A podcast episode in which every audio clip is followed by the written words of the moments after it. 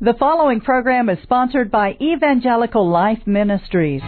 Welcome to Engaging Truth, the manifestation of God's Word in the lives of people around us. Join us each week as we explore the impact of His message of spiritual renewal.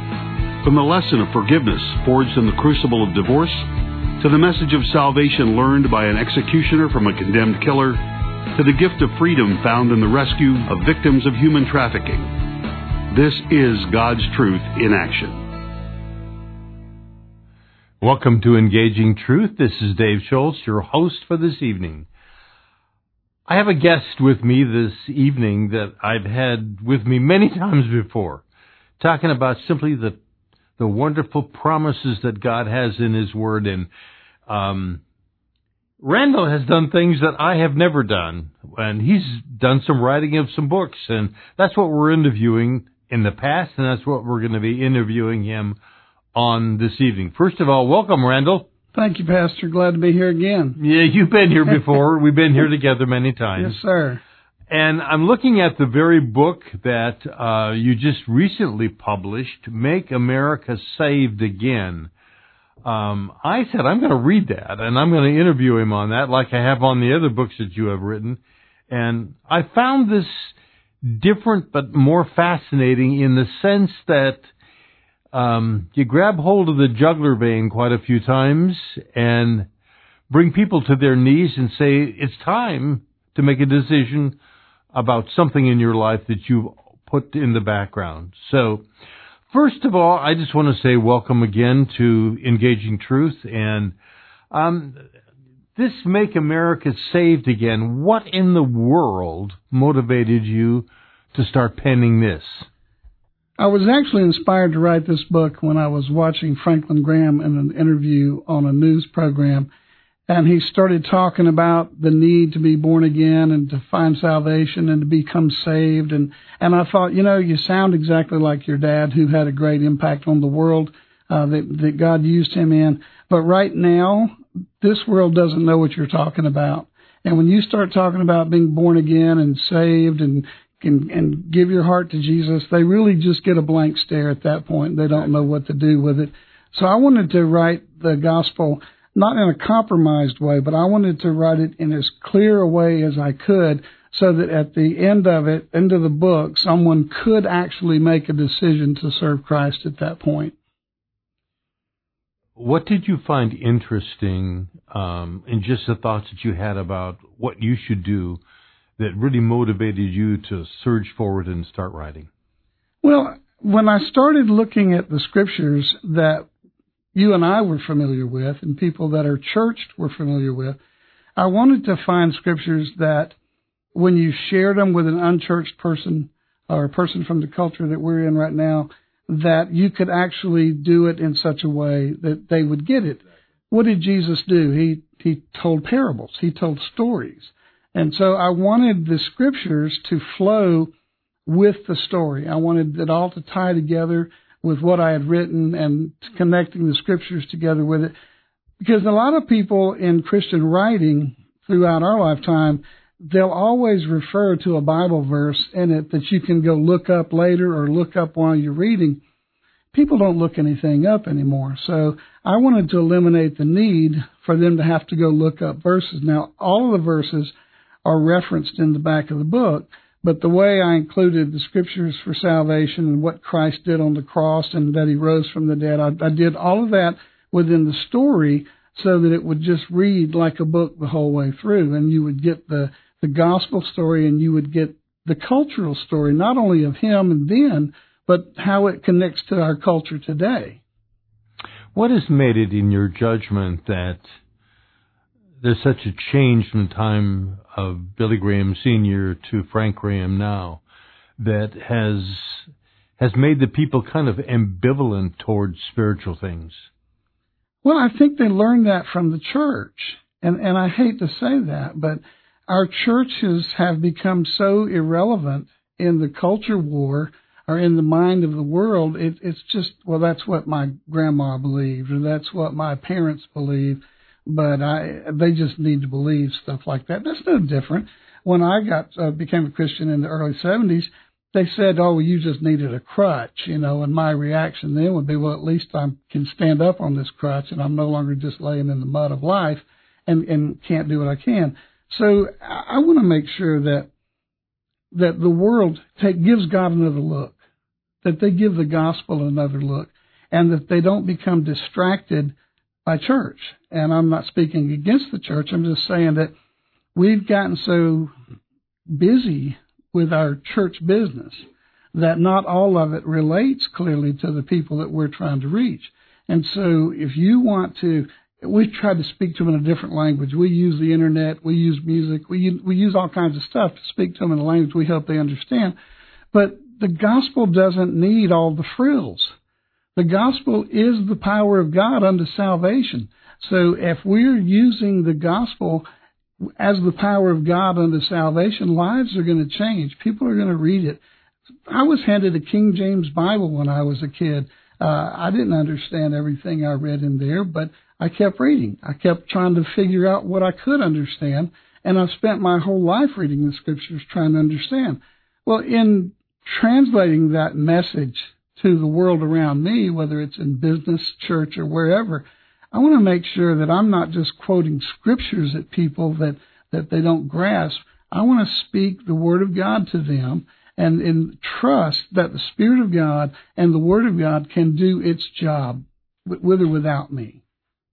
One of the interesting things that has transpired over the past number of months, and we've all been very, very obviously curious about what the end is going to look like, was we've had a pandemic here which has changed what the church does. And maybe in a sense, a good thing because the church seems to be satisfied with just gathering the folks and doing some music and doing a little bit of communion and a short message and then sending them out to pasture. Yes. Well, the church has had its schedule interrupted. And we've had all of these things that we've learned to do. But what we're saying is, well, Lord, we welcome you here today. We want you to move. You got 45 minutes. and it has to be within this 45 minutes that you We're going to time you. Yeah, we're going to, we're going to give you, we'll let you know when to start, when to stop. God is not concerned about our time frame. He's not concerned about our schedules. He, he's concerned about our soul. He's concerned about our heart. He wants to touch us where we need to be touched the most. And that's not in our schedules. Well, maybe this pandemic then is really in many senses a blessing because of the fact that it's it's turned people not necessarily back to the church, but it's turned them to reading the Word or listening to something that um, they have known for a long time but never have studied it, and have, they have the opportunity now to do just that. I don't think people are using this time to reevaluate their religion. I think they're using this time to reevaluate their heart and where they stand with God. And then they're finding the opposition from other people. I mean, where sin abounds, grace much more abounds. We're seeing plenty of stuff in the news. We're seeing plenty of stuff on the internet that lets us know that sin is abounding. But we've got to remember that grace much more abounds. And that's, that's our message. Our message is not one of, oh no, we're being defeated. There's no hope. Oh no, they're going to win. Our message is a message of God's grace and God's love and concern for each and every one of us, including our enemies. The church has to find its mission again. We have to decide, what are we here for? What's our building for? What was our building always for? Our building was, if necessary, to get out of the rain and worship God together and pray for the sick and pray for people to come to Christ. I mean, we had we had a simple mission with church buildings in, earlier decades and centuries, uh, and now we've we've turned it into a mall. We've turned it into a store. We've turned it into something that we want people to help support and give to and stuff like that.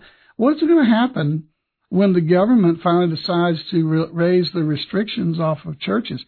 Are we just going to go back to what we had a habit of doing, or are we going to have used this time wisely and say, okay, we had to stop and we did this instead? Now that we can again, what do we do? Do we go back to the gospel? or do we go back to procedures? And the procedures are certainly the easiest to go back to because it doesn't demand any accountability or any responsibility. Just show up. At the very basis of our Christian faith and walk is the cross of Jesus Christ. I was reading an article the other day, and I didn't know this, that during the Second World War time in Hitler in Germany, that they were oftentimes misusing the cross and reforming it into the point of a swastika. Where does the cross really come into the Christian life in a way that that is so dynamic for us to consider? How did the cross come into our life? Let's start with that. Uh, many of us, our first exposure to the cross is the story of Jesus carrying it to the hill to lose his life on that cross. And the cross, uh, we see it on church buildings, we see it on steeples and stuff like that. Now we see it on the back pant, back seat of pants.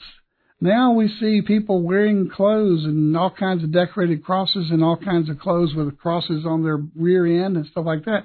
Well, that's fine. I understand jewelry. I understand that. But when it no longer means anything to our culture, we're not showing the culture uh, what the cross means.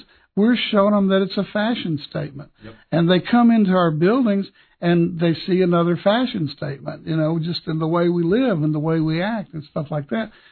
I'm not trying to say that we need to return to being a monk or something, you know, hiding out in a mountain somewhere, not being interacting with the culture. The the reason that the the, the Christians left Jerusalem was because of persecution. I heard somebody say the other day, "Yes, brother," and they took the gospel with them when they got uh, run out of Jerusalem. I said, "No, they were running for their lives when they right. left Jerusalem. The gospel was in them." And whenever they got to the next town where they were comfortable and didn't feel like they had to run for their lives anymore, they started doing what they were, which was Christians whose lives had been changed by the gospel. We're, we're afraid. We're hiding in fear. We won't, we're afraid we'll run into Antifa or somebody else out there if we get out and spread the gospel. The good thing that we're seeing right now in, in, in the news and in different places of the country, some of that where sin is abounding, grace is abounding, we're seeing brave souls going out there and doing things that we haven't seen done in a couple of decades. And it's really good to start seeing Christians venturing out again and saying, enough is enough. We're going to go out there and we're going to share the gospel. We're going to go out and worship in the streets. We're going to go out and preach who Jesus Christ really is. We're going to make a difference and we're not going to hide in our homes and in our church buildings any longer. I think that that is a great accomplishment for the Spirit of God and if it took shutting our buildings down to do that, I think that we have our marching orders when these buildings come open again. I have a friend that's a pastor uh, about a hundred miles from here, maybe a little bit further than that, uh, in a very, a very sophisticated Texas town.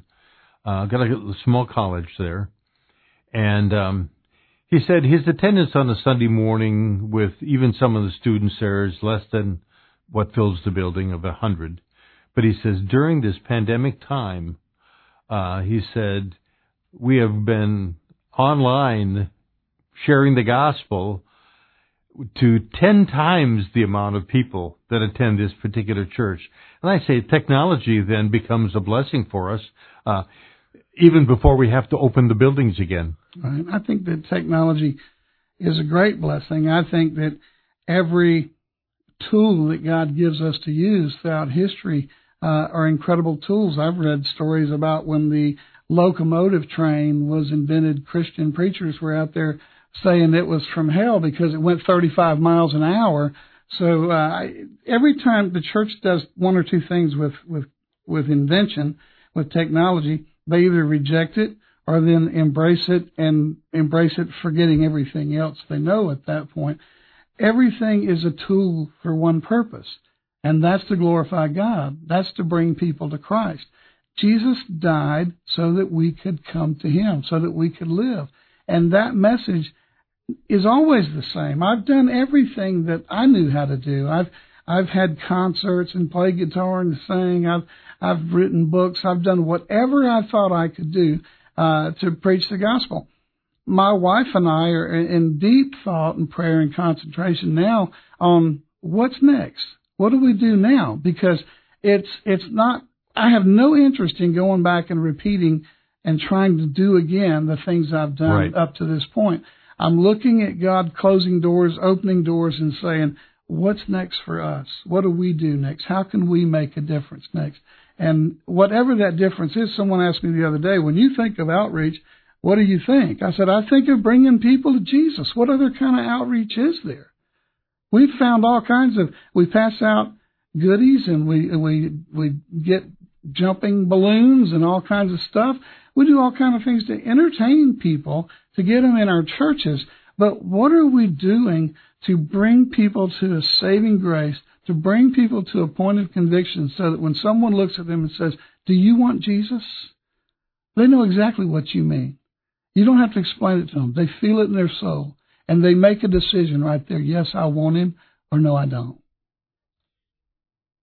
So it's possible that when the buildings open back up again and the state or the world says or the country says, well, you can go back now, there will be something altogether different inside those buildings and what's transpiring from them. I think there'll be less people because what I'm hearing is a lot of people that have gone to church faithfully and that are Christians, they've gotten real comfortable watching it on TV, watching it on their computers, uh, participating via media and stuff like that. And they're not really rushing back in uh, to the new things. I shared with uh, with pastor the other day at lunch. I said, "You're gonna. They're building a new building. They started a new building, and they had it all going through this COVID and everything else. Uh, and they're getting close to where they are going to move into their building. And I told them, I said, don't expect to see everybody that were Right. meeting in the school when when you were forced to shut down. I said because God's got a new team of people coming in for this, and they're not coming in to reinvent what you were doing before you got to this point. And I think that's what we've got to wake up to as Christians. Uh, it's kind of like the people that say, well, you know, the King James Version was good enough for Paul, it's good enough for me, you know. There's a lot of Christian people that think that what we've done has been good enough Yeah, for them. exactly. Well, it's not good enough for the culture that we're facing right now. It's why are these kids in the streets? Why are these people having a cow right now? They we know what their slogans say, we know what every what they claim it's for, but the reality is is they don't have a cause. They don't have a purpose to live. They've gone to college, they've been affluent, they've done whatever, they've had rich parents, but they've got nothing to live for. And the church is sitting back with about as empty of a message as they've got. We're not talking about burning the country down, but we're not talking about setting hearts on fire for Jesus either. So we've got to decide who we are, what we are, what did God expect from us, and let's get busy doing it. Let's go back to the source. Let's go back to the Spirit. Let's go back to the Word, and let's find out what we're supposed to be doing. Let's take a pause and we're just going to talk a little bit about who we are and what we do, and we'll get back to the interesting discussion again. I'd like to share with you for just a moment about ELM, which is Evangelical Life Ministries, and the Engaging Truths, a program that we're now doing, recording for podcast distribution. We're just a small group of Christ centered people who believe in the power of communication. It has been for many of us on the board or staff a great eye opening experience to know that with the technology available today, programs such as this can be disseminated electronically worldwide instantaneously. And that's not going to end. That's why we're pausing for this moment to ask you to prayerfully consider assisting us to distribute our program interviews. I'll tell you how. Go to our website, which is elmhouston.org, to donate online, or you can send support to ELM PO Box 568, Cypress, Texas. Also at our website, ELM Houston, you can access podcasts of past Engaging Truth programs or use the contact tab to ask us a question or even submit a prayer request. And remember to pray for us, pray for our staff, because everything you donate and give goes right to the distribution of what we do here. Back to some more questions.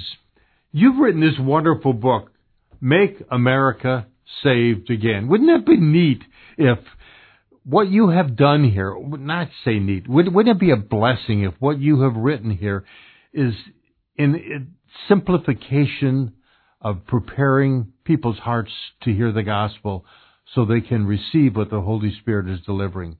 That would be a blessing. And I'm sure you see that as well. Well, I really want people to come to Christ. And I've done all types of ministries uh, my entire Christian life that were designed to help bring people to Christ and bring them to a point where they can make a decision. What I've learned through writing and, and doing books like this and the other books that I've done is that I don't have to go preach to 50 people somewhere and give an altar call and hope that somebody uh, will come to Christ. What I can do is pray, God, this is your word. Uh, honor it with your spirit. Open doors for it. Let it touch hearts and lives. Let people come to Christ. I don't have to be there to count heads. I don't have to be there to take the credit for any of it. I don't, I don't have to decide that it's up to me and what I do and the result that I can get. And that's that's I think one thing that slows us down. We have all of these uh, needs for results, and we just need to trust God with the results. There are in this time and place um, people that are consumed with last day events. Talk about it, they preach about it, they say, well, this is what this says, this is what the book of Revelation says about that. I see that as a distraction. This is not a book about the last days, even though I touch on some of the scriptures for the last days. This is a book about the days that we're living in right now. Today is the day of salvation. Yes. Today is when you have to make. Last days will mean nothing if we don't know Christ. Right. If we're not ready in our hearts for the Lord's appearance, if we're not ready to to arrive uh, in, in the grave first and see Him, so what? Whether he comes before I die or comes after I die, I've still got to be ready to, to, to see him and to be with him. So we need to prepare people with the gospel to come to Christ, to be ready in their hearts, to know the Lord, and not just try to rely on scaring them to death with revelation or, or end time scriptures or, or sharing every prophecy that somebody's popped up on YouTube and put on there. Remember, prophets got stoned to death if they were wrong. So it's a grave responsibility when you say I'm a prophet and you start prophesying this kind of stuff. Uh, it's really important what we do now, not what we do later. I can't help but believe that this book that you have written by God's grace and the working of the Holy Spirit is going to touch the lives of a gazillion people. Not that legalistically, but a lot of people. What would be your desire as you think about what you have done and God has given you the grace to do about those people that lie ahead to hear your message? I hope that they read God's message and they make a decision to turn their lives to God and to follow Christ and to thank Him. I had a guy ask me just on the way over here, he said, uh, God's done a lot of things for me. What do you think I need to do? I said, You're asking the wrong guy. You need to ask God what, what you need to do. Paul said, and I love the word, the infallible, immutable will of God is that all men be saved. And this is the vehicle that you have done that tells the scripture clearly for people who need to know Jesus. I want to say thank you again, Randall, for being with me and just being willing to talk about the important thing, and that is bring the souls of lost souls to the arms of the precious Jesus, who took it upon himself to die for all of us and rise again to say, I am the resurrection and the life. Amen. Thank you for being with us Thank this you. evening and come back again on Engaging Truths. Good night. Thank you for listening to this broadcast of Engaging Truth. Be sure to join us each week at this time. To help support our ministry, contact Evangelical Life Ministries Post Office Box 568, Cypress, Texas 77410, or visit our website at elmhouston.org or find us on Facebook at Evangelical Life Ministries. Thank you.